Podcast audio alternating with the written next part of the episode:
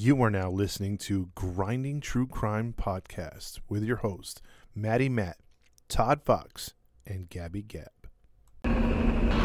Police have identified more victims and plan on more than just the four murder charges filed today. confirm earlier reports of cannibalism. The building was a scene of ghoulish A slaughter. large kettle on the stove which held boiled body parts. Identified more victims and Killed even more. plan on more than just the four murder charges filed today. Had sex with some of his victims before he killed them, and that he was also a necrophiliac.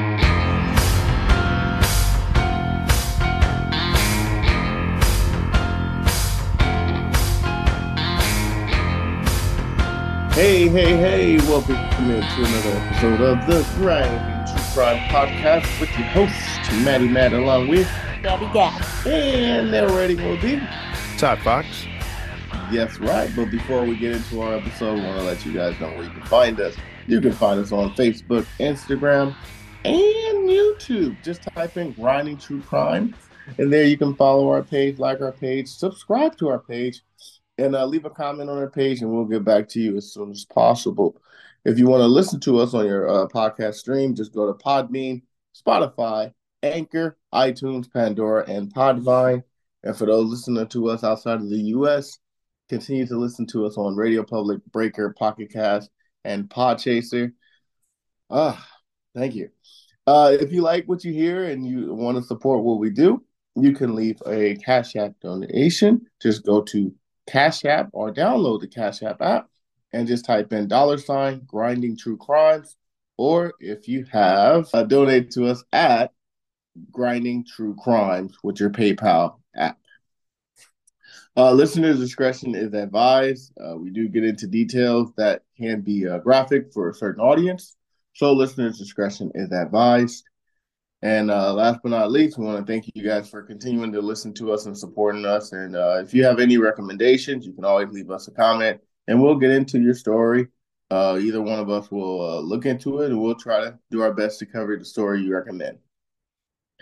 Okay, with all that being said, Todd Fox, you have the floor. You have a pretty, uh, pretty interesting story. You said I, I know you gave us a little bit of detail, a little, a little, um, surprise, but yeah, you said it's going definitely going to be a good one, right?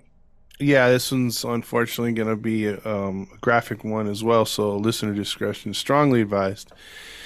In this one, uh, this is one that was told to me when I was a kid uh, by my parents. They they heard about this case, and uh, it was always a warning.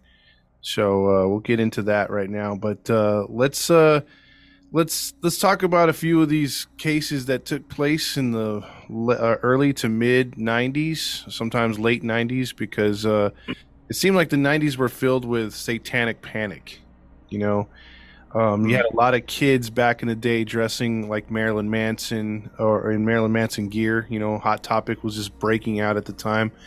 Uh, Mhm. death metal uh, was big. Slayer ozzy osbourne witchcraft ouija boards uh, depressing music like that the birth of goth kids so you had a lot of goth kids popping up south park made fun of that all the time um, I remember seeing my first goth kid uh, when I was, I think, in- it was 1994, 95. It shows you how old I am. But um, On your age, man. yeah, there was this tall uh, white kid, just long curly hair, kind of looked like um, a cross between Marilyn Manson and Howard Stern. And uh, he always wore black combat boots, uh, real, real tight, skinny black pants, and a trench coat or some sort of like Marilyn Manson um, type, you know, or Slipknot type shirt. So uh, yeah, he was just weird, man. He was always smoking and everything else like that. Had like the whole choker around his neck and painted black nails. Um, you remember that very detailed. yeah, because he freaked me out. he freaked me out. at the time. Dude I had one like that in high school too. It scared the crap out of me.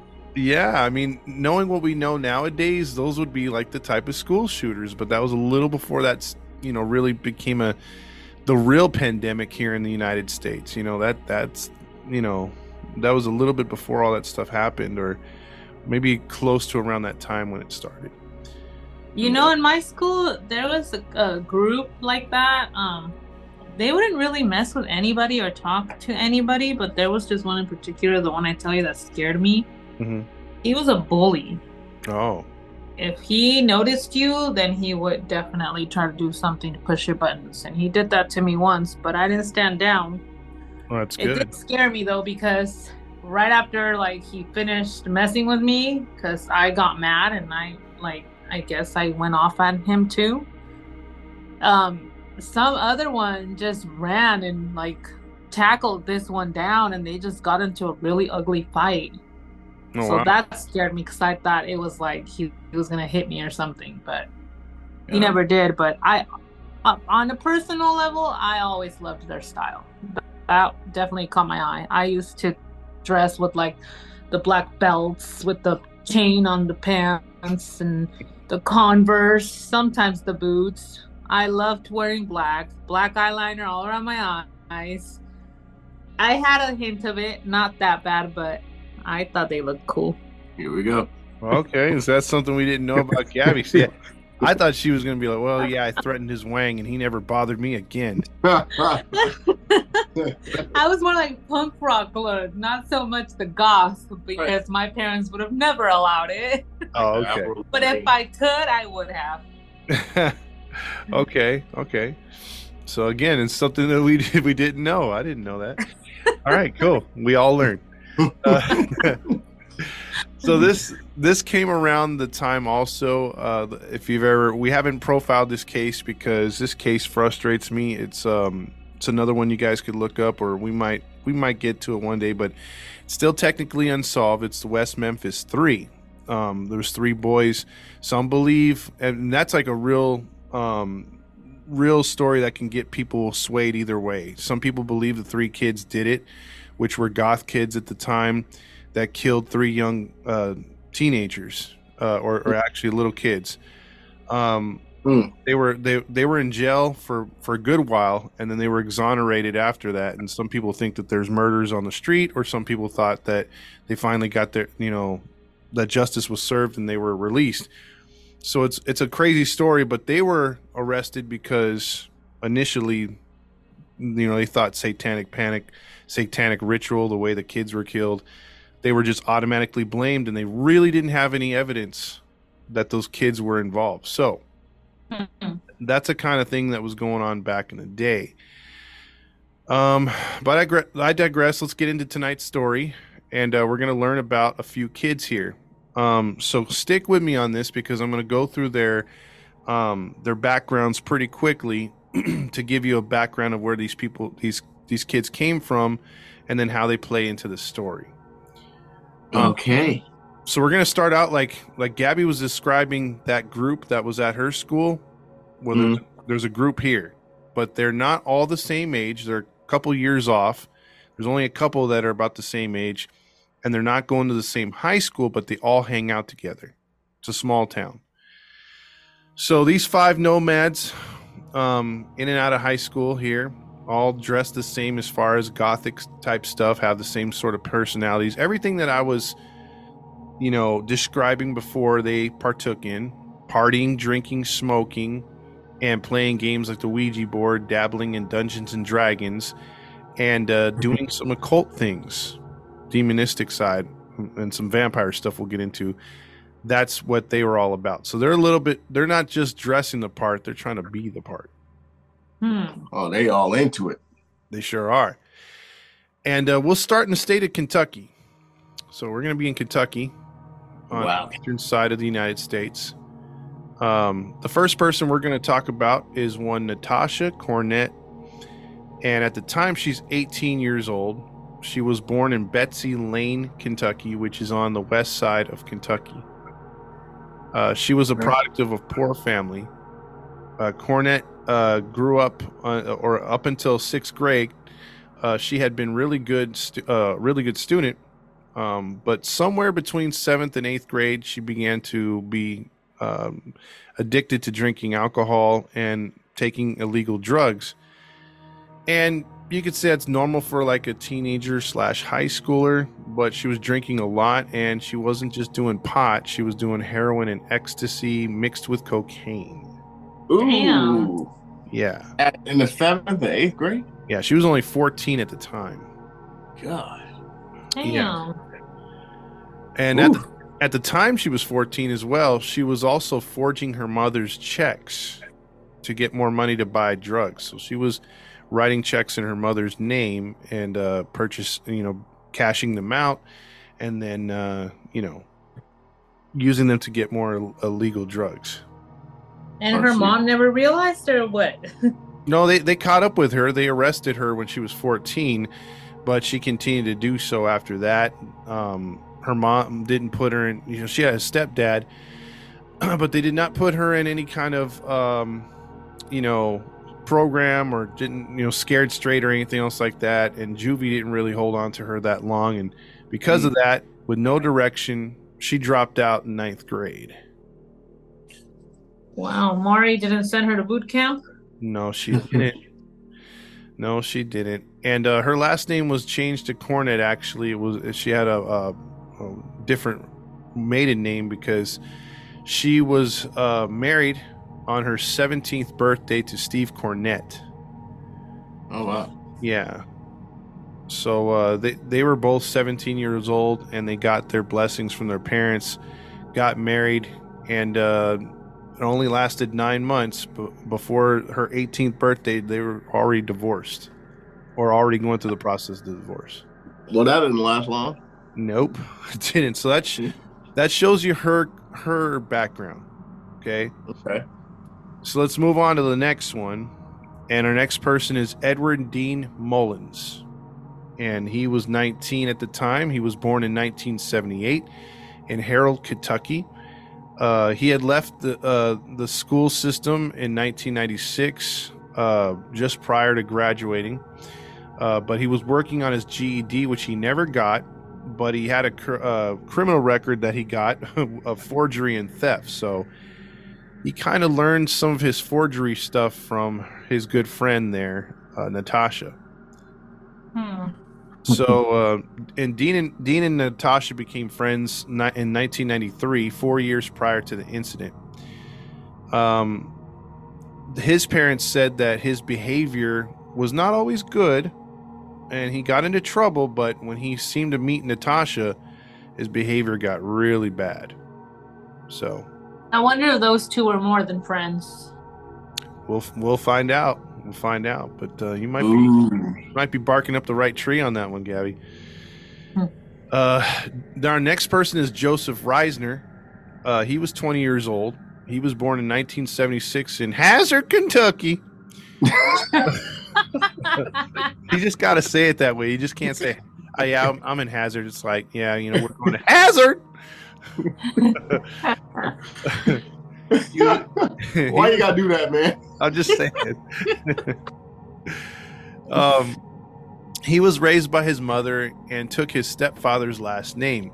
Uh, the family moved to Columbia, Kentucky, and then moved around for a few more years before they settled over here in Harold, uh, or over there in Harold, Kentucky. Uh, Joseph claimed to have been molested by his babysitters, male and female, from the ages of 12 to 14 which started him on a history of, of uh, using marijuana, alcohol, and again, I don't understand how you graduate so fast, but uh, marijuana, alcohol, to LSD. Ooh. Yeah, so that was a pretty quick graduation. I mean, that's it's kind of crazy how you just jump from you know those Yeah. you know recreational stuff to just something big like that. But oh well. he was going through it. He didn't want to feel anything. Mm, yeah, and just he wanted to chase the dragon at the same time. Um, he would join and meet up with Natasha prior to the LSD usage. So you see a trend here. Natasha. Yep. Damn it, Natasha. but uh, they would meet at Betsy Layne High School uh, before Natasha had uh, dropped out, and uh, they would just remain friends and hang out on the streets. And he would also meet up with uh, Joseph Risner at the time. And uh, Risner, in his senior year, left high school to join the army while attempting to get his GED. But in 1996, he was released from the military for testing positive for marijuana several times. and then was discharged. Uh, he would eventually get his GED later that year in 96. Uh, he was the oldest one of the group, but he was dating another person in the group who was a minor, and that would be one Karen Howell, who was born in 1979 from Delaware, Ohio. Which, again, if you're in America and you live in a city that has a name of two cities or two, a state in a city, it's not really a good thing. Just saying. How old was she? Uh, she was 17 at the time, so she was a minor, or six, 16 and a half, 17, around there. Mm. Um, she moved to Kentucky area where she had an IQ of just 78. And she was into witchcraft, Ouija board, and stuff like that. And uh, she took part also in LSD, marijuana, cocaine, and a lot of drinking. Well, good lord. Yeah, and she was a problem child. Rotting from the inside out. Yeah, and she was a problem child from the start, guys. Um, she she would get into several fights, attempted suicides. Uh, she beat up her parents at one point. Um, she had a history of cutting herself. Mm. So um, she had a lot of issues, you know, even with the the drugs. Beat Um, up her parents? Correct. Correct. Wow. Yeah. So now the fifth one we're going to talk about is Crystal Renee Sturgill, who was 18. She was born on March 13th, 1979, from Harold, Kentucky. She was a senior at uh, Betsy Layne High School. So again, that's where the common place is meeting all of them up over there. She met Natasha too, and uh, she had attitude problems. Uh, Crystal's uh, school grades also dipped when she met Natasha, and she began to also dabble in alcohol and drugs. Um, so at this point, we've talked about Natasha, Dean Mullins, Joseph Risner, Crystal Sturgill, and Karen Howell. Uh, these five teens would always hang out together outside school at Natasha's house or in the uh, in the city, you know, playing by the the back end of the you know swings or whatever when all the kids went home at middle schools or whatever or behind liquor stores so um, these five were always seen together now they did allow one other person to join the group and he was the youngest of the group and we have one jason blake bryant um, he was only Three first names. yeah. Jason Blake Bryan, you get back here now. Stop hitting your sister. Damn it, Jason. Yeah. Nothing wrong with that because I got three first names too, but it's, that one's for sure three first names. exactly. It'd be even better if it was Jason Blake Bryan the third. But how uh, old was this kid? he was only 14 years old. Jeez. Mm. Mm-hmm. And he came from Heller, Kentucky, but he moved into that area. And he had, he was also starting to attend the high school, Betsy Layne High School. And he had an IQ of uh, slightly better than uh, Karen Howe. His was 85, so he wasn't too smart. Um, he had tried c- committing suicide as well, and uh, but that didn't work. Uh, he got into a lot of petty, um, petty theft and according to Pike County, Kentucky, he started drinking beer uh, with his father when, or when he was when he was in Pike County, Kentucky. Uh, he started drinking beer with his father at the age of three. Mm. Yeah, and uh, Well, yeah, and at the Three. of, yeah, three years old. What the heck? Yeah, that's apparently when it started. And then, uh, according to him as well, uh, he started taking drugs at 11. And then uh, he started to take drugs around Natasha to get her uh, to be impressed with him.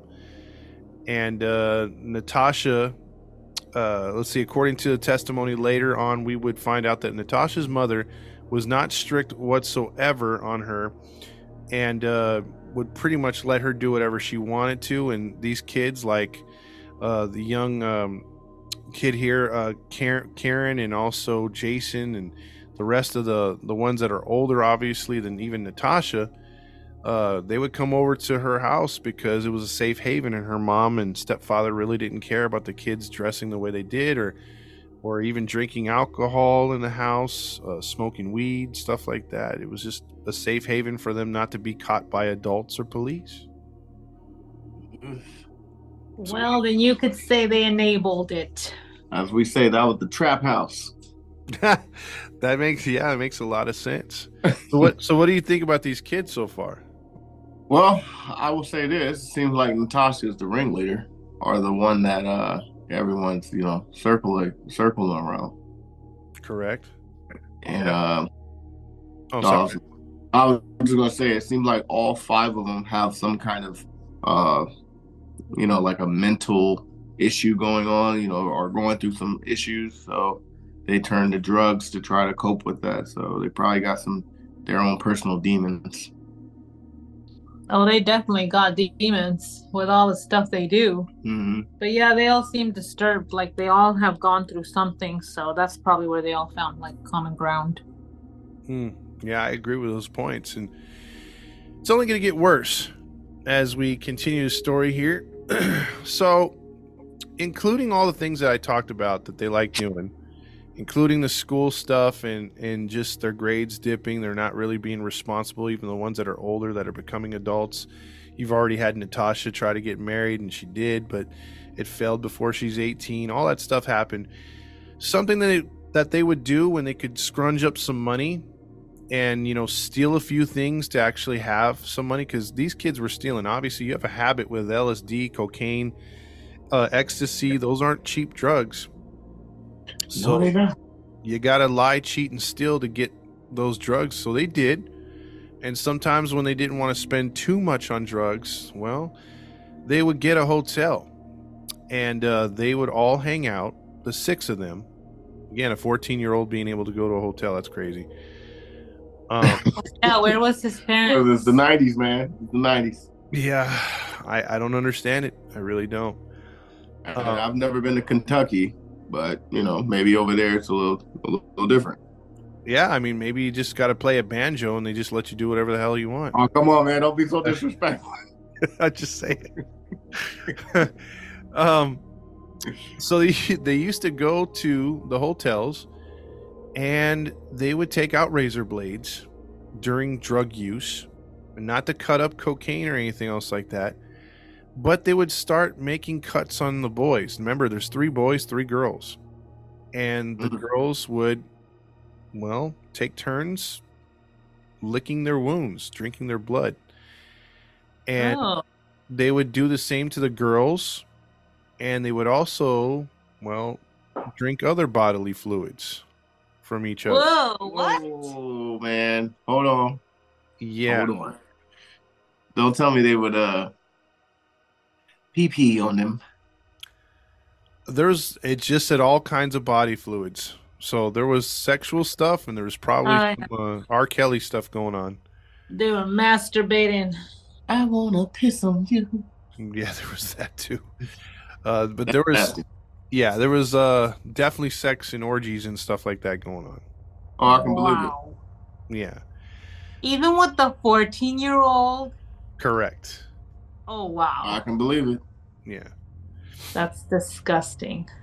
Yeah, they were they were playing uh, satanic games, uh, killing small animals, Mm. uh, Ouija boards. Uh, Mm. Yeah, so now that we got the main six out of the story, or at least as far as putting them out there, so you can kind of get an idea of what these kids are at the time. Now we're gonna go complete, completely opposite of the qualities that those people put up today, and you would you would be like, okay, you know, what, give me Todd the, the the most opposite of the people you just described, and I will do that. I will give you, Yeesh. I will give you the complete opposite of these people, and I'll give The complete opposite would have to be someone with a like, you know, I guess a religious background or something like that. that would be correct. That would be, High IQ, good grades. that would be correct as well. Wow. So let's find out about these people, shall we? Let's do it. so we're gonna keep you know so keep Kentucky in the back of your mind, but we're gonna go to Tennessee, which Tennessee is just below Kentucky. Tennessee whiskey. Yes, I wanted to go to Tennessee. It's a beautiful, beautiful place. Um, let's talk about the opposite of these people. Okay. Let's talk about one Vidar Lilylad. And I hope I'm saying that right, but Lilylad, I think it's either But- Lilylad or Lilylad. That's an interesting That's name. very All of it. That's a very interesting name. Badar Lililad. Can you can you guess what country he's from? I'm gonna say Iran. No. Well, I guess more. Um, jeez. I don't know. Swedish? Close. Norway. Oh, It's okay. close. Didn't. Yes, he was a, a Viking probably at one time or had ancestors that were Vikings around there.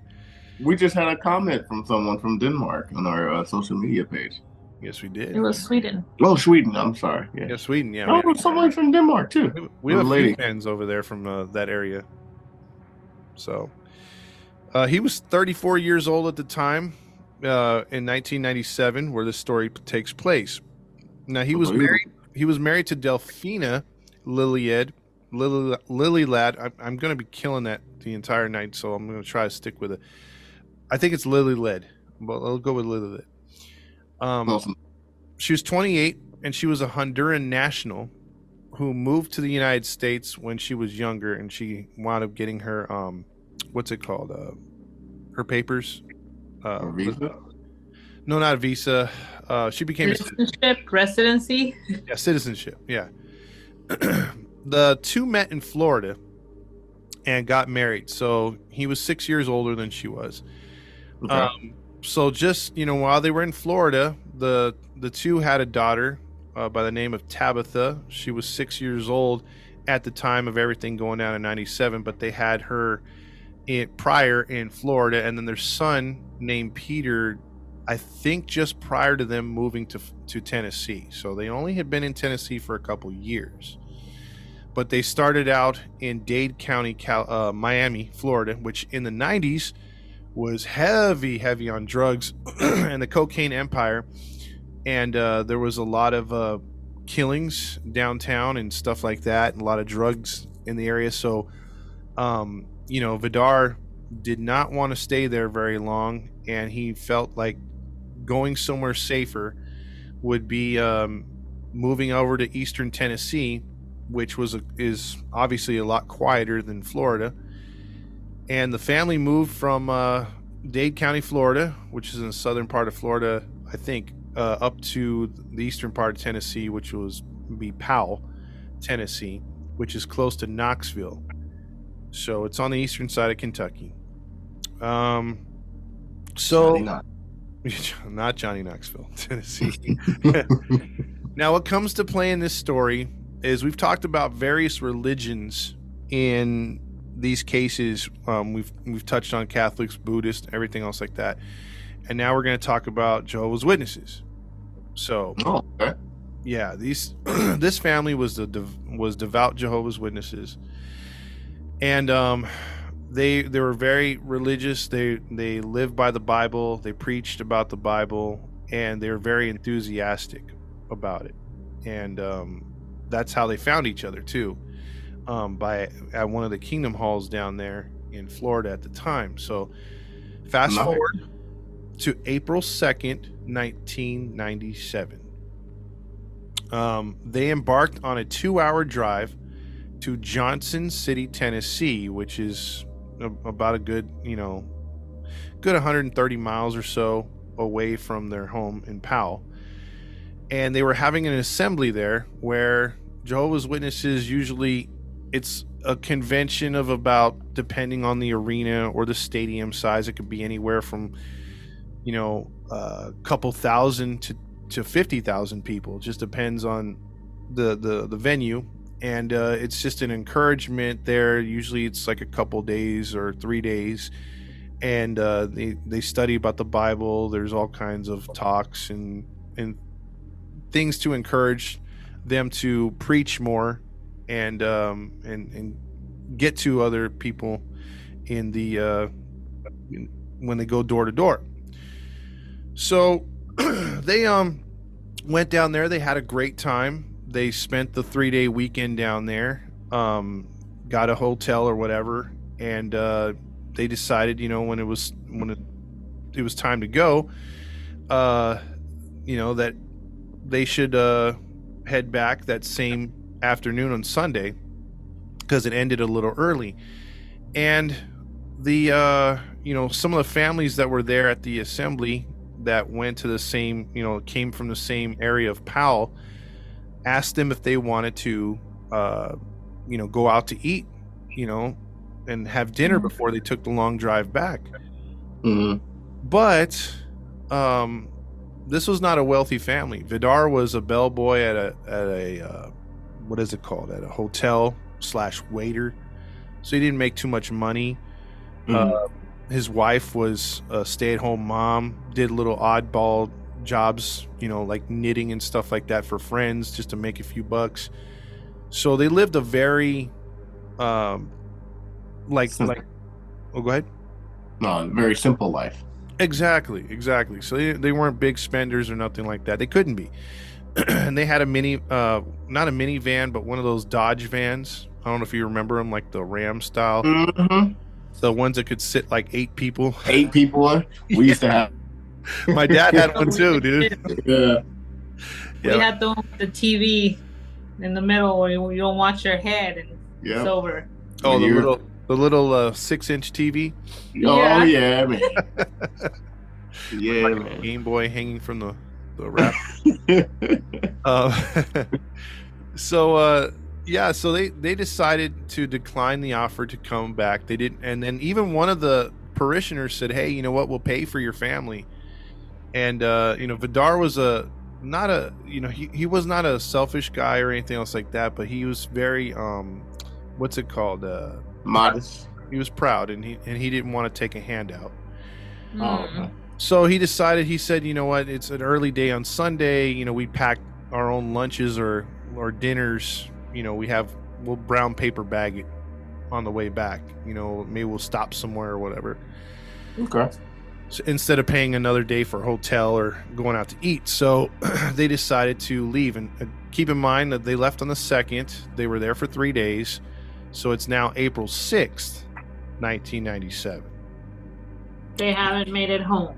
No, no, no. It's April because remember they spent the weekend there. So April sixth, they're departing from Johnson to head home. So that's the synopsis on the Lillelid family. Uh, now let's get back to the Goth kids. So, so keep them in mind there. Ugh. They're still in Kentucky, right? Yeah, they're still in Kentucky at this point. But prior to April 6th, where the Lillelids are leaving Johnson, Natasha, the ringleader, was getting kind of kind of uh, bored with Kentucky. And she had talked to the other girls, and the guys agreed that they wanted to do something crazy and they wanted to leave Kentucky and they wanted to go on a road trip. And if the Mm. trip was good enough, they wanted to uh, make it something permanent, maybe because they felt they all felt together they had nothing going on in Kentucky. So they were like, you know what? We're gonna go on a binge. We're gonna steal some stuff. We're gonna break into things. We're gonna try to take from our na- our neighbors, our parents, our brothers and sisters. Let's get as much money up together, and we'll meet up at set date, and we'll leave around April fourth or April fifth. So they planned this about like a week ahead of time. And uh, remember, uh, these kids are anywhere from uh, 20 to 18, and then you had 14 and a 17 year old. So two two minors at the time. And uh, again, according to Natasha, they started with a plan. They started stealing from family and friends, and from neighbors. And uh, a couple of the kids, did not know which one at the time, were able to steal a nine millimeter handgun and a 25 caliber handgun as well. So now they're armed at this point. Horrible. Mm-mm. Yep. For a And, bunch uh, of kids on drugs. yeah, you got drugs and stolen things and weapons, and now you have Risner's mother's car that he stole. He was 20 years old, living at home. She had a 1985 Chevy Citation. Do you know what car that was? I don't know, but no idea. I'm pretty sure they had a lot of tickets. Stupid. so stupid. Oh wow. It was born to have a ticket. It was born to have a ticket. no, that um that car if you look it up, it's a it's a quintessential hatchback. Um very ugly looking. Um you can fit maybe 3 people in it comfortably, but you're putting 6 people in it now and with their stuff as well, what they can carry on them or whatever. They're not putting big suitcases in there, but if you look up a Chevy Citation, it'll give you an idea Oh yeah, and it's sort of slightly bigger than a freaking Pinto. Oh wow. yeah, I see it. I I I know which one you're talking about. Okay, there you go. So uh, this car uh, would have to fit. 80s. What happened? It's very 80s. It's very 80s, yes, and very cramped. Very. And it's probably got an AC that comes through one vent. So Mhm. it's not, you know, it's gonna be uh, not to say it's really super hot in April, but it ain't cold either at that time. Um, so this car would have to fit all six, no matter how big or small these kids are, and you'll see that three of the kids are, you know, at least the girls are not that big, but you, but some of the boys, including Jason, the 14 year old, is a big husky dude. So for all six of these kids to hang in this car like that, that was an accomplishment in itself. So Mhm. If they've been having orgies, they don't mind. pretty much, yeah, they don't mind touching things. So is is that your gun, or you just happy to see me? you know what, Uh, so these brilliant kids make up their mind that the destination is New Orleans. Mm. New Orleans. Yeah, More partying. Yep. Mardi Gras. They were thinking Mardi Gras. Now I don't remember what time Mardi Gras is, but I don't think it's April, at least. But uh, they embarked on their road trip to New Orleans on April 5th, which is a day before the Lillelids left that area in Johnson, so they were still down there. Um, they would meet. They would get to a motel, to where later on the motel owner was pissed off because they did a lot of rituals, satanic rituals in the in the room. They Wow. had seances. Uh, they drank a lot, and uh, for some reason, the motel owner or manager did not make a phone call that night. And um, they they also would uh, trash it by ripping off some of the um, you know paint paintings on those walls and you know the uh, wallpaper and stuff like that. So they checked out before all the damage was found. That's Uh-uh. up. Exactly. That night, Risner's mom would realize that her awesome car was stolen, and uh, she she would file a police report. And um, these guys would get on the road that morning of April sixth, and they would be heading south. Now, the thing is, they're pulled over by the state troopers at that time when they get into the um, Tennessee area. The problem is Johnson. Johnson. Alert. Johnson alert. Yeah. Johnson's? Oh. Yes. No way. We have a Johnson with one of those nice state trooper hats, you know, like the creased pants and you know, like he's got the tie and he's got that nice pressed hat and everything. It's all leather and he's walking around all proud. But uh, he probably has an IQ of 54. Were they like punching chips? no, he's more like uh, I think it's Cletus from Dukes of Hazzard. Cletus? he pulls him over. He does the right thing there. He remembers to turn the lights on in the police car and everything. And Mhm. uh, you know, he gets out. Did And you offer them donuts? no, but he's like, "Hey, you got a whole lot of people in a small little car right there. You look awfully funny. That's why I pulled you over." now he turned into Goofy. Okay. yeah, he's like, "Oh, you go." and then And then Natasha's like, Natasha's like, oh, we're just on our way to New Orleans. He's like, hey, you guys got to put on some seat belts or at least take off one of them gentlemen's belts and tie yourself to the side of the door because I don't want you guys to get hurt. and, and then the cop doesn't. And then remember, this is 1997, not 67. If he does his job and runs the plate, the car is stolen and the story is over. He arrests the kids. Yeah. Mm-hmm. If he freaking just realizes they're driving dangerously, there's too many people in the car. Mm-hmm. Over. At least impound the car or take or make sure that you know, hey, y- y- three of these people got to get out of the car. You know, I don't know. I'll take the I'll take you three into town, but you know, do something. Do something. His I'll tell, you, quote. I, I'll tell you one thing, Child Box. Huh. If that was in South Central, that wouldn't have happened. exactly. they all would have been on the side of the street handcuffed. Oh yeah. Oh yeah. And see, he doesn't do anything. He just makes a note of the car and the stop and lets them go about their way. then what the hell was the point of pulling them over? Isn't that protocol to pull somebody over? You got to run their plates. Yeah, but he didn't. Had he done that, the car was already listed on the national, um, what is it, uh, stolen uh, base or whatever for the for the police. Like like they, Mm. it would have been a hot car, but he didn't do it. And all he said was was uh, I had a bad feeling about them kids.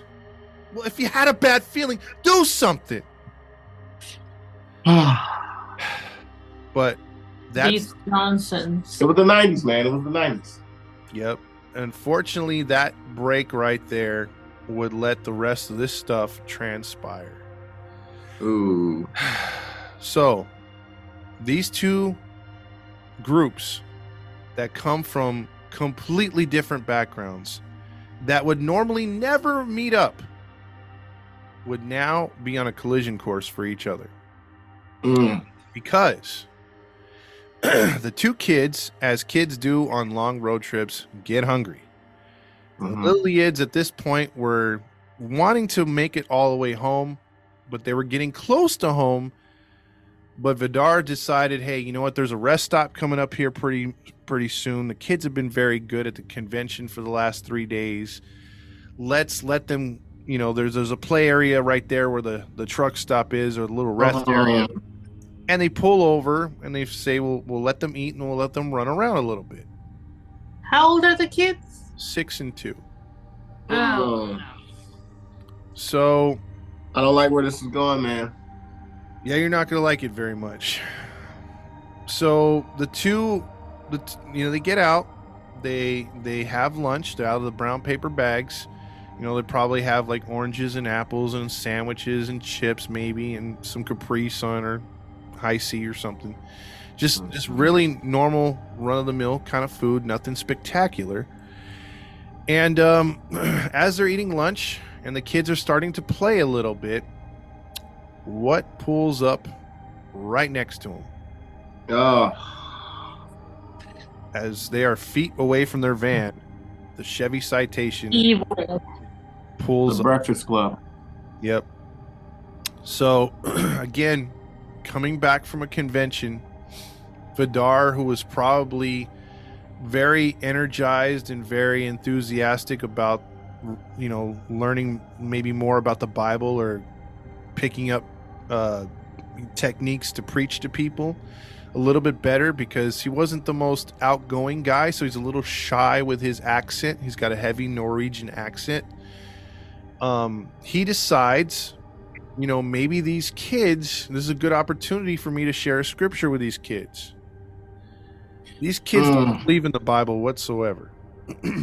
so this is the wrong idea. And it's it's unfortunate, but and it's not his fault. It's just yeah, he had a good intention. yeah, it's just bad timing altogether. Mm. So he approaches Natasha and Crystal and asked if they believed in God. They did nothing but laugh, paid no attention, smoked some cigarettes, and kind of walked away, walked a few feet away from him. But not deterred. He he saw a little 14 year old, so, so- supposedly little, but he's kind of big, Joseph Risner and the driver Dean Mullins, who was 20, by the car and asked them the same question. You know, like, do you believe in the Bible? Which surprisingly, both of them said, yeah, I believe in God. And so right away, Vidar kind of like perked up a little bit and began to like read him a uh, a scripture or two. So while they're having a Okay. conversation, his wife is over there, Delfina, and she's with the two young children. She's still playing with them, but keeping an eye on her son, on her husband. And uh, all of a sudden, you know, uh, Natasha's looking at their van, like, "Hey, man, that's a nice van. You know, like that's got like." Could sit eight. It's got the you know two rows in the back plus the the roll down bed by the back doors. Uh, you could fit ten people in there. You know, really. Mm, mm. So Natasha's uh, wheels were grinding in her head, and she decides. She looks at Risner and she says, uh, "I want that van. I want that van." So Risner, keep in mind, Risner pulls the gun on the family. So in a split second, it That's the youngest one? no, Risner is like the 20 year old. Oh, okay. So he pulls the gun and uh, he goes over to the family and uh, he tells them, "Hey, uh, we got it. We got to. Uh, we got to go, and you guys are gonna come with us." And at gunpoint, no one else is around that little truck stop or rest area. so unfortunately, there's no one there to help him help him out.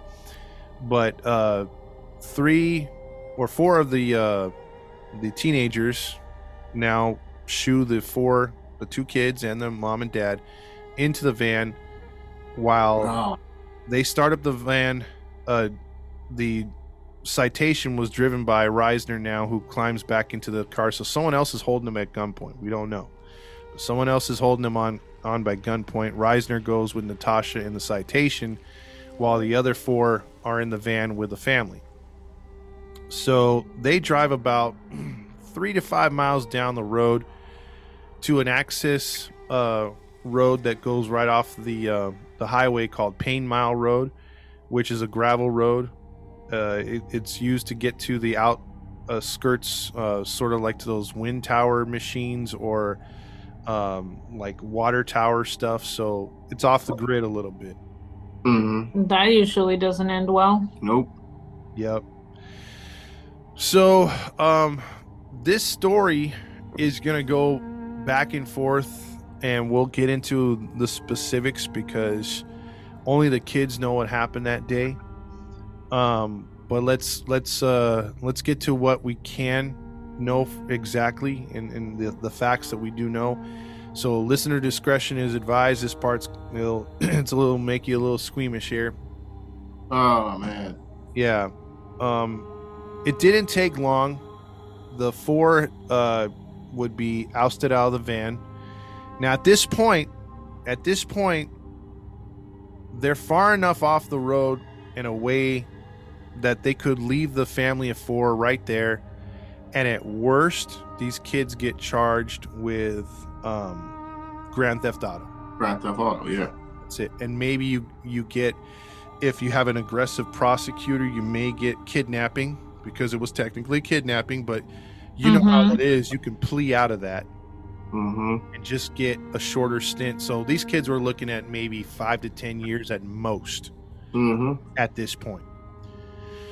Um, that's not how this one goes down, unfortunately. Uh. So at some point, someone was given the green light and both guns were fired. Keep that in mind too. The 25 caliber and the 9 millimeter. Um, Vidar was shot once in the face, in the right eye to be exact, Oh. Ay. and he was shot five more times in the chest. Oh. Oh, he was killed in front of his family. Um, he was shot with both caliber guns. So again, keep that in mind. Uh, his wife Delfina, she was shot eight times, uh, three times in the abdomen, by her gallbladder, spleen, and pancreas and kidney area. Then she was shot a couple times in her shoulder and an exit wound that went through her nose cavity area. So as she Oh, was looking down, God. she was shot in the shoulder and it left her shoulder area and then went into her nose. She was still alive enough to see her young six year old Tabitha being shot in the head, which Ugh. the bullet exited her ear. Oh, that's No. horrible. Her two year old Peter was shot once in the back of the head where the bullet came out of his right eye. Yeah, I want. I, I, Then he was shot Why would they need to do that? and he was shot in his back, which came out his chest, the bullet. Two year old. Yeah, man, they, they gotta go. So after that, all four were shot.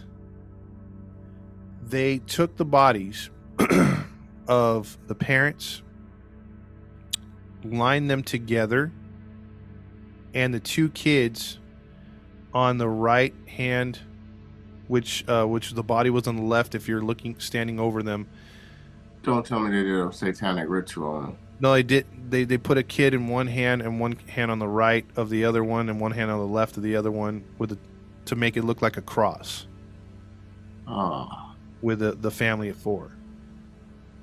So They're- Dusty. yes, so that um, as the bodies were laying there, they decided to take the license plate and everything off of the citation, everything that was inside the car, and put it in the van.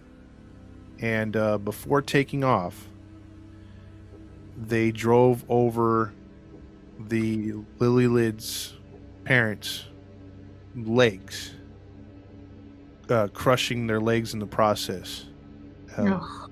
with that van. The van's very heavy. It's a very heavy van. heck yeah. Yeah. Um. So Was she dead at the time? The mom? I hope so. I hope so.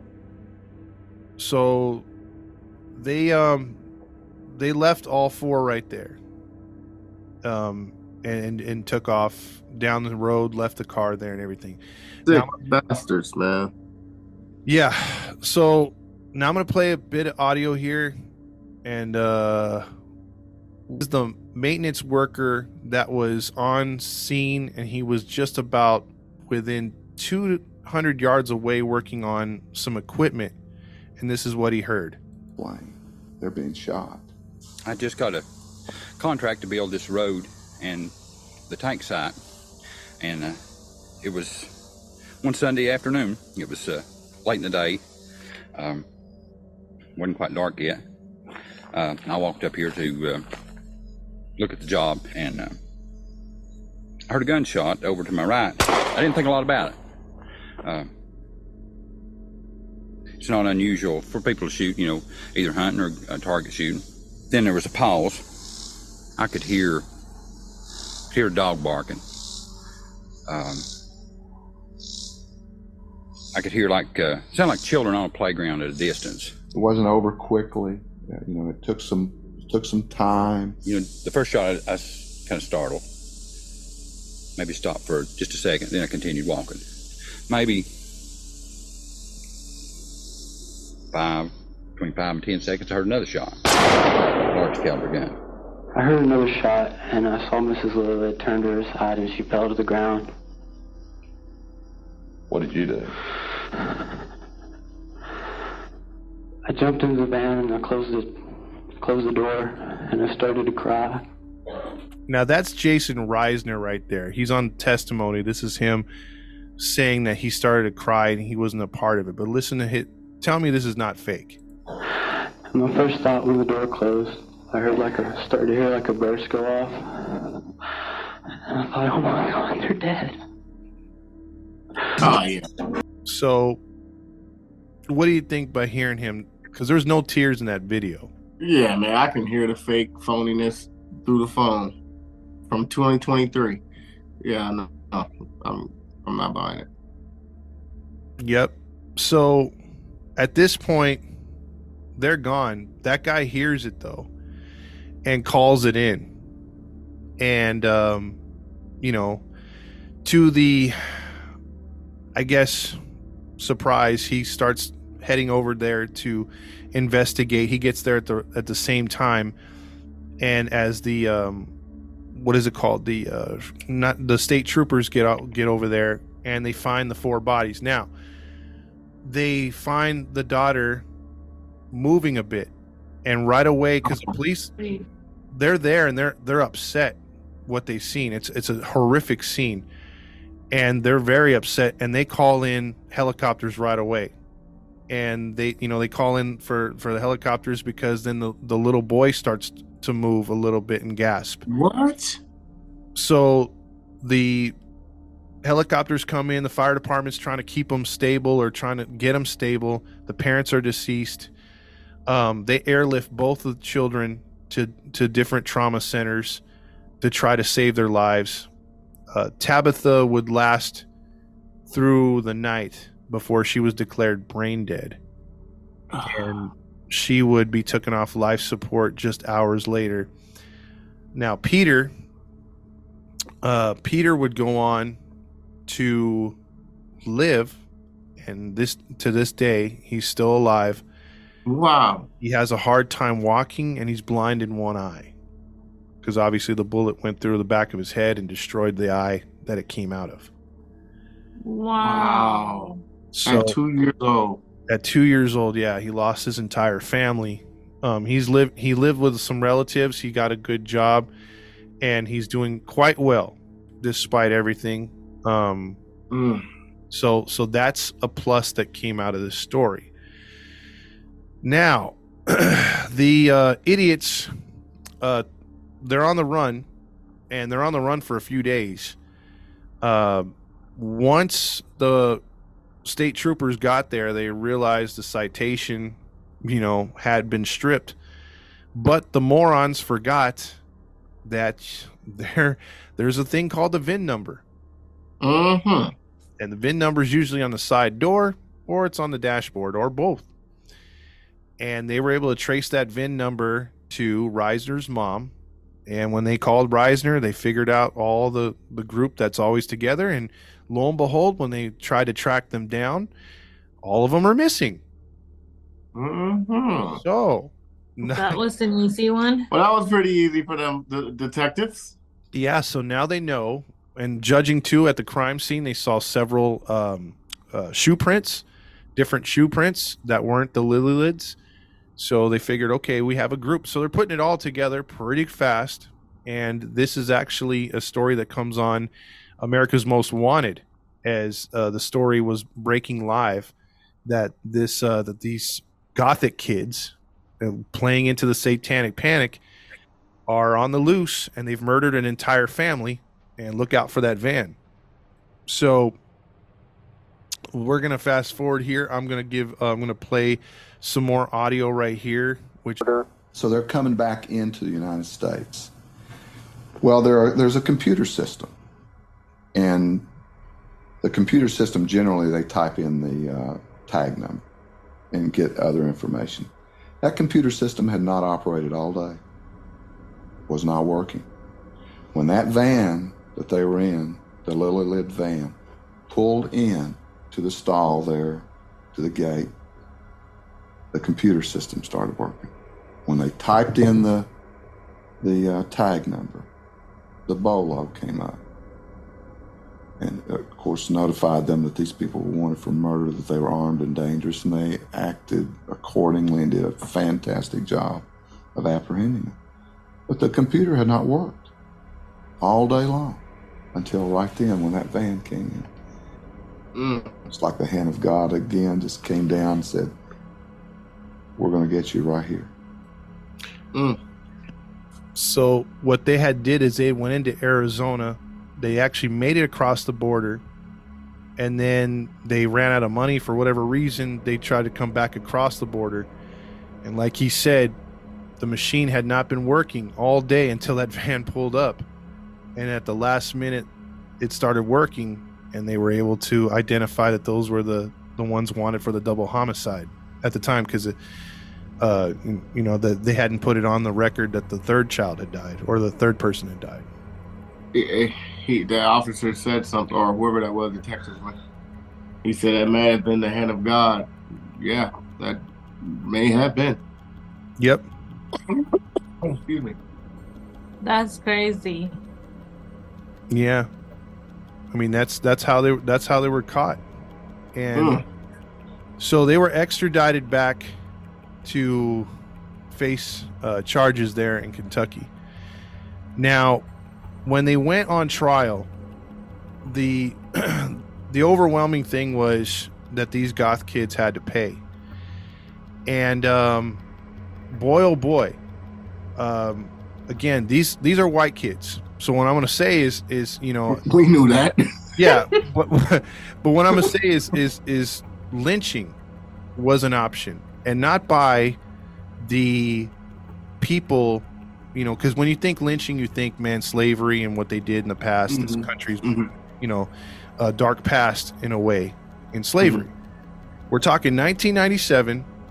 We're talking this was a national case, and the people of Kentucky wanted to lynch their own citizens, supposedly because of their satanic background and what they did to the family. The people were so angry, they had to call in the National Guard to protect the courthouse and the lawyers of the you know that were defending these these kids the the people wanted to publicly lynch these people they actually would set up nooses on the trees as the, What? as the vehicles would approach the courthouse so that the kids would see every time leaving the holding cell downtown going to the courthouse what the people wanted to do to them And you know what? Damn. I ain't mad at them on this one. The way they executed that family and then to shoot two little kids point blank for no reason. Yeah, Just to take their van. just for their van. this They could have just left them at the freaking rest stop and taken off with the van. Yeah. Yep. Absolutely. I mean, they would have avoided the uh the what's it called the kidnapping charge at that point. Good for Kentucky. Good for the state of Kentucky. You know, for them to stand up for their people. You know what pisses me off? Of course. Off with their wings, huh? When you got a case this clear and you know who did it, why do they deserve an attorney? Why should they have anyone defending them It's- or trying to lighten their sentence? That's bullcrap. Yeah. you shouldn't have a right to that. Yep. Yeah, because of the belief that you're innocent until proven guilty. it's- But it's part it's of the- so freaking obvious. Like, what do you It's part of the system. It's judicial system. They have to do stupid it. It's people like that don't deserve to be defended? It's protocol. I get I get your point, but it's protocol, right? Yeah, some countries will just throw the book at you. This one it gives you due process. And um you know, they I mean, with all the evidence that they already had from the crime scene, everything else like that, they would go on to find out that the girls had tried to keep the kids calm on the drive before and that Wow. uh, well they offered him candy but um, what I'm what I'm saying is you kidnapped them and y'all got a gun at gunpoint. There's no way a kid's gonna be calm. yep well this is just what they're saying and I got you. Yeah, and, and but here's the disgusting thing too. if they're trying to humanize themselves, they're not helping themselves because each one of them on their person on the van on the inspection at the border when they were arrested had something sort of as a trophy from the family. Like uh Mhm. Risner, Risner had the ID and the wallet of Vidar. Uh one of the girls had some stuff from Delfina. Um one of the girls also uh, had uh, the what is it the little little diary from the six year old. Uh, there was other various toys that the, that they kept along with them. so, you know these these kids were were not at all freaking uh They were celebrating. I'm proud of what they did. Yep. Now, now listen to this part right here. I think this is the right part. I'm gonna cue up here. Over with the van. I took off and I turned, I like pulled it hard over to the left, like missed my car. And I don't know how long I was there. I mean, I'd never drove a van before and I didn't want to wreck us. And um, I cut it back real hard right. I think we are like in a ditch or something. I don't know. I cut it back real hard right. And I remember feeling us hit something. They had a ritualistic killing, shooting of them, in which everybody participated. There was no rituals or anything that was done at the crime scene, as the DA spoke of. I believe that uh, when they killed the Lillelids, that they had an, a, an occult purpose, and it was sort of a ritual. These people were murdered to conceal the theft of the van. I think once they stole it, that uh, then something happened that may be related to uh, the satanic aspect of the case that everybody talks about. They were binding or making a bond with the devil. Now, prior to my experience in this case, I might have had a little trouble believing that.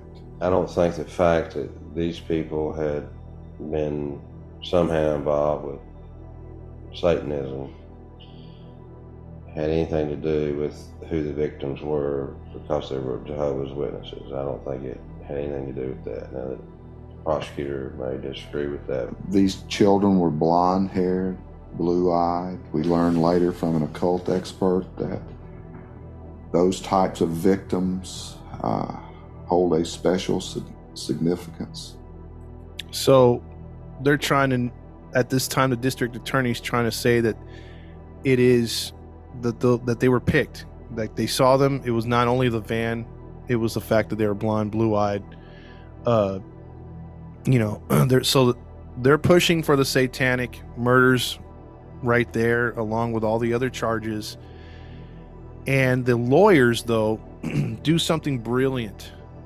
Defense attorneys. The defense attorneys? The defense attorneys, yeah. So what happens here? I can get the testimony, but it's kind of grainy. It was kind of grainy in the beginning with Risner there trying to fake cry again. But they put the dumbest kid in the line of fire, which is the youngest kid, Jason. And all five of them say that he's the only one that shot. And it was Jason's idea to run over the kids. Um, even though Risner said he didn't know how to drive the van and he accidentally ran him over, they would change their story and said, hey, it was his idea to kill the family. Nobody wanted to do it. Everyone turned around when he shot. They were begging for them to spare the kids. And, uh, but Jason, the 14 year old, was the one that shot. And- Wow. and they're trying to say that he shot with both guns. That's All right, you got this girl who's the freaking devil herself, and yeah, they're gonna point at the youngest child. Okay. and and here's the thing the 14 year old doesn't really fight back in court and they're trying to make the jury believe that he is shooting two powerful handguns at the same time Exactly. and uh, everyone knows it's BS. But the way that he, the way that they presented it, and the way that they made him take the blame, the way that he took the blame, pretty much saved all their keisters from the death penalty. Mm. Because had Dean said that he was a shooter, had Risner said he was a shooter, maybe even if Natasha said she was a shooter, four of the six would have got the death penalty. I think they still should have gotten it, period. I think so too, because that's so stupid. If it had been the 14 year old who was about to shoot the whole family and everybody else was begging him not to, the dad would have had time to do something or run him down. The stupid 14 year old holding two big old guns. Yeah.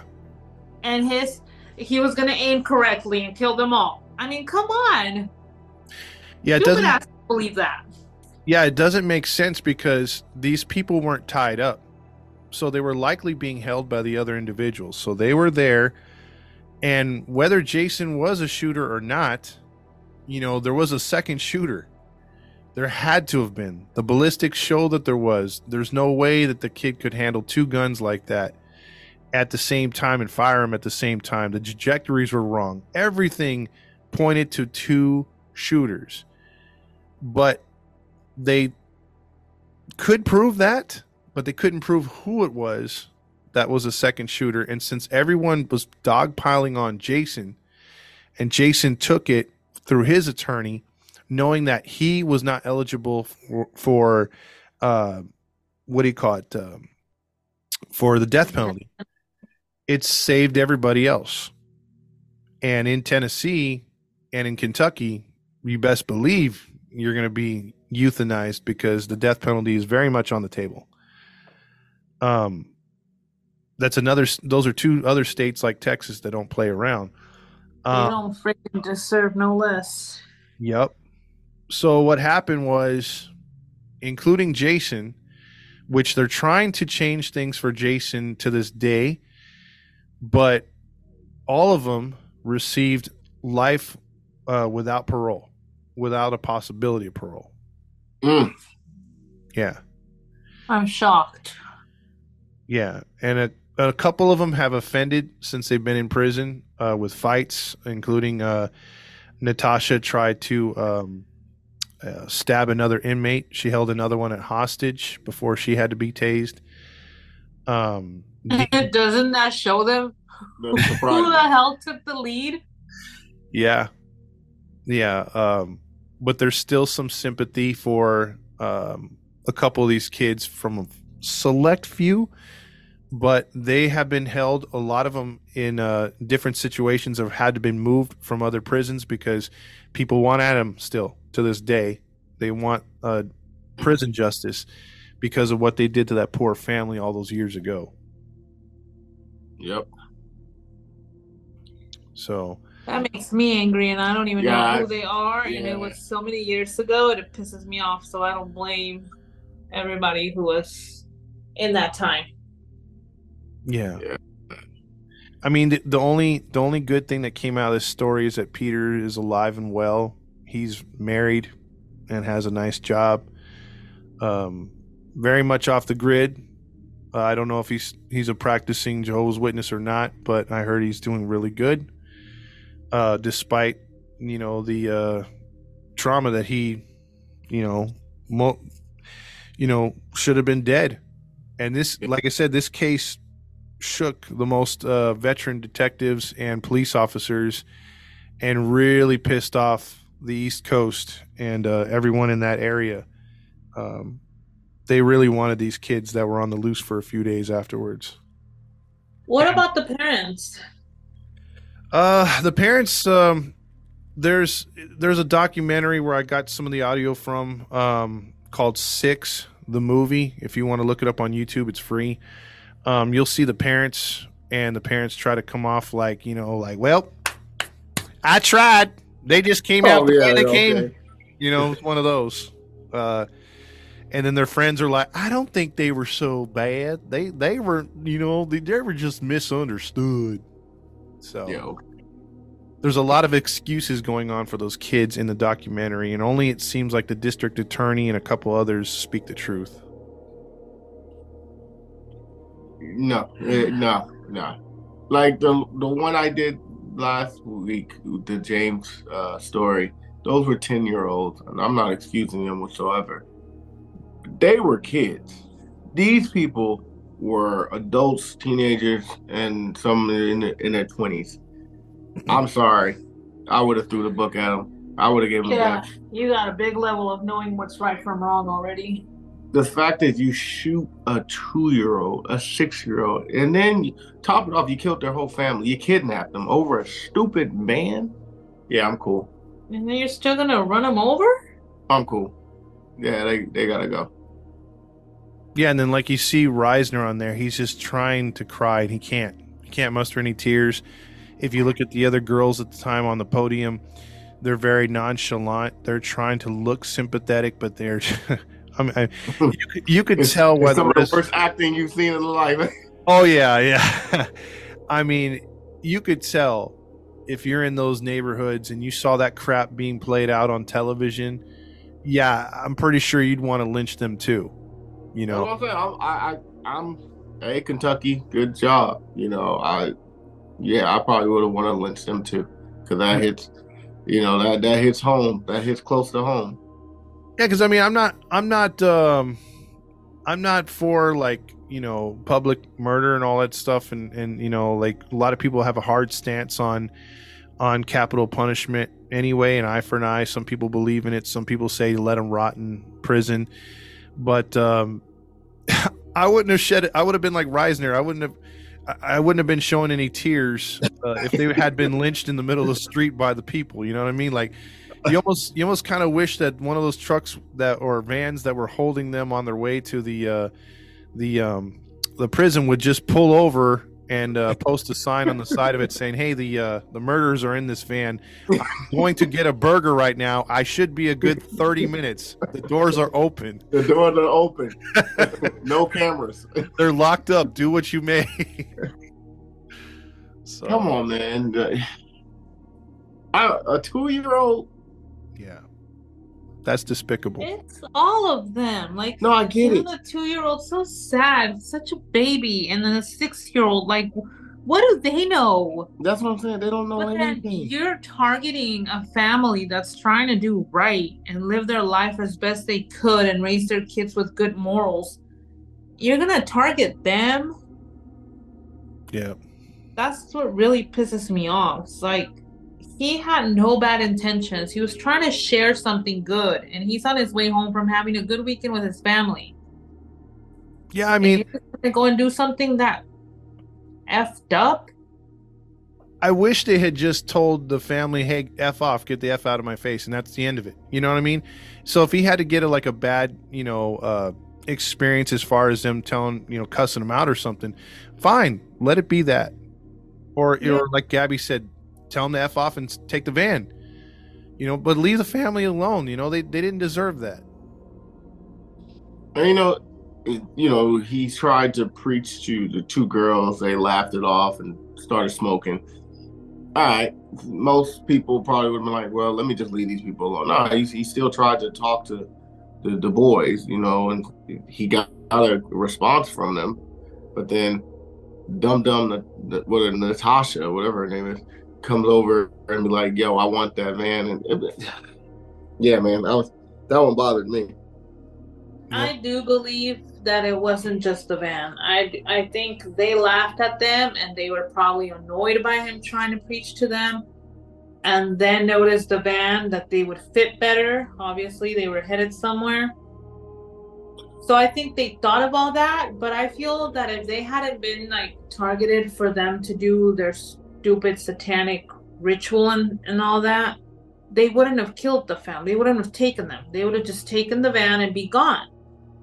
The Yep. fact that they took him to an isolated area and then put him in that manner after killing them, you targeted them for a reason. Well, I mean, yeah, I agree with that because you think about it. Bullies target people that they can bully.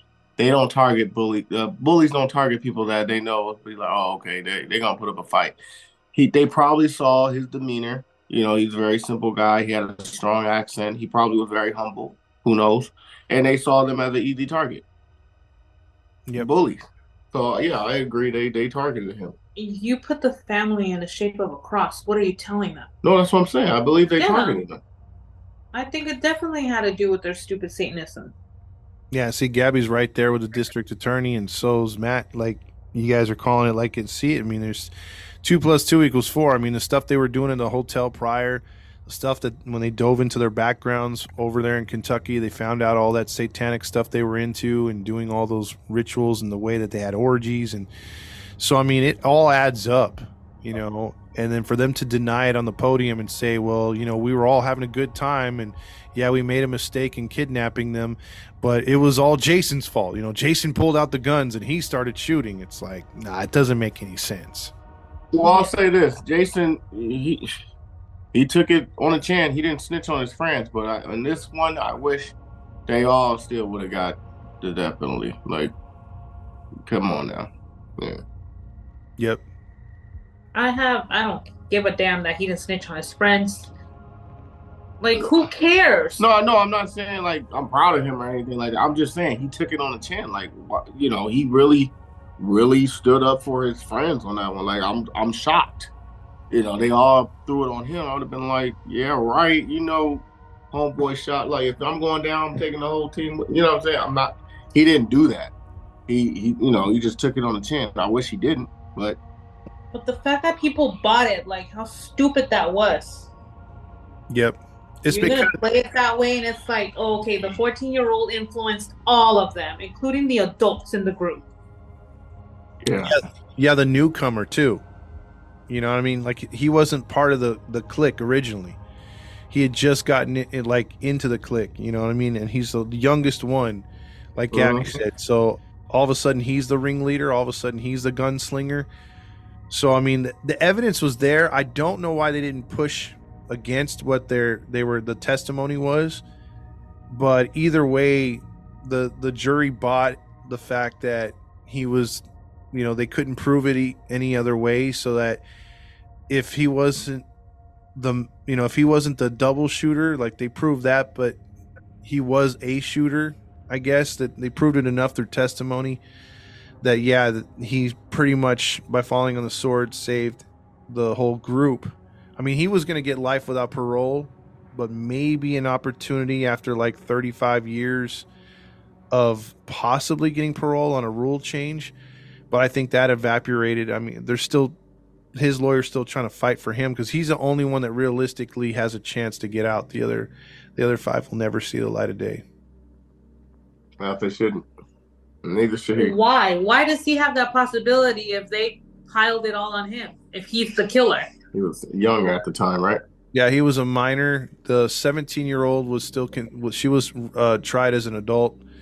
Uh, the 14 year old uh, was technically not tried as an adult, so he has the there's an open uh, there's a loophole basically. It's a loophole, yeah. It doesn't that it's so stupid and so contradictory. It doesn't make sense Yeah. that you're going to charge that one particular one and take what everybody else says and say he's the one that shot them. He's the one that killed them.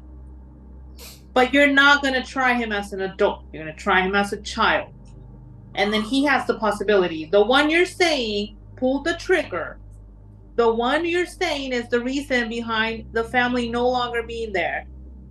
It's going to get a possible change of of uh, sentence. Yeah. That makes no sense. because there's a possibility for him. He's 39 now, so in 10 years he has a possibility of uh, being able to hit his first uh, parole at 49. But the other, You the get my point though? Like, why are you gonna try him as a kid and not an adult when you're gonna lay everything on him? yeah. Well, I mean, they, they, they didn't technically try him as a as as a kid though, because then he would have been he actually would have been eligible for parole at 21. Uh, yeah, at 21. but they they got some extenuating circumstances to make it to where he was kind of tried as an adult but like i said it was is a kind of a gray area It's a loophole. Yeah, it's Yeah. a loophole. so they used a loophole but they opened up a loophole for him as well. So they didn't so they didn't exactly close the door on him. They closed the door on the other five. Um like i said i wish they would have executed two of them at least. I think natasha should have went. I think risner should have went. Uh dean probably too but um yeah it's just messed up how it is now i mean they're all still breathing Mm-hmm. And three of the four is not. yep Man, that hits home. that's a tough one right Yeah, that's a tough one, man. I never heard of that one. But um, dang, dude, yeah, that was tough. Yeah, so that's the Lilith case. Lilith. Lilith. It's hard I'm to say. I gotta look that up. Yeah, look up the movie uh Six. It's just uh S I X dash the movie on YouTube, and uh, it's about just under an hour. And you It's based on that story. yeah, pretty much it describes the case from start to finish, and then it also has, like I said, testimony from the kids' friends that knew them in high school and around the town, has their families, and and they're trying to like discuss what happened in Natasha's life, the way she went, the way she did. So you have a lot of, you know, her family trying to stick up for or wash their hands of it, talking about the other kids, and then they show courtroom testimony from the kids, um, and then them all putting the blame on Jason at times, then the district attorney, uh, pretty much stating the facts, you know, kind of like crapping on all what the kids said. Uh, It's a good hour watch. all right. Hmm. Well, thank you, Todd, for that one. You got it? Well, I'm, definitely want to look into that one for sure. Yeah. Well, that was tough one, but um, we're gonna bring this story to an end. Thank you once again, Todd, for breaking down that story. Uh, and remind you guys quickly, uh, you can find us on Facebook, Instagram, and uh, YouTube. Just type in "Grinding True Crimes." Listen to us on Podbean, Spotify, Anchor, iTunes, Pandora, Podvine, Radio Public, Breaker, Pocket Cast, and Podchaser for those outside of the country. Ah, tough one, but we're gonna end it again. Uh, this has been the Grinding True Crime podcast. This has been your host, uh, Maddie Matt, along with Gabby Gab. and Todd Fox. and we are signing off. Toodles. Peace. Y'all come back down here unless you have a ticket outstanding. I'm gonna let you go.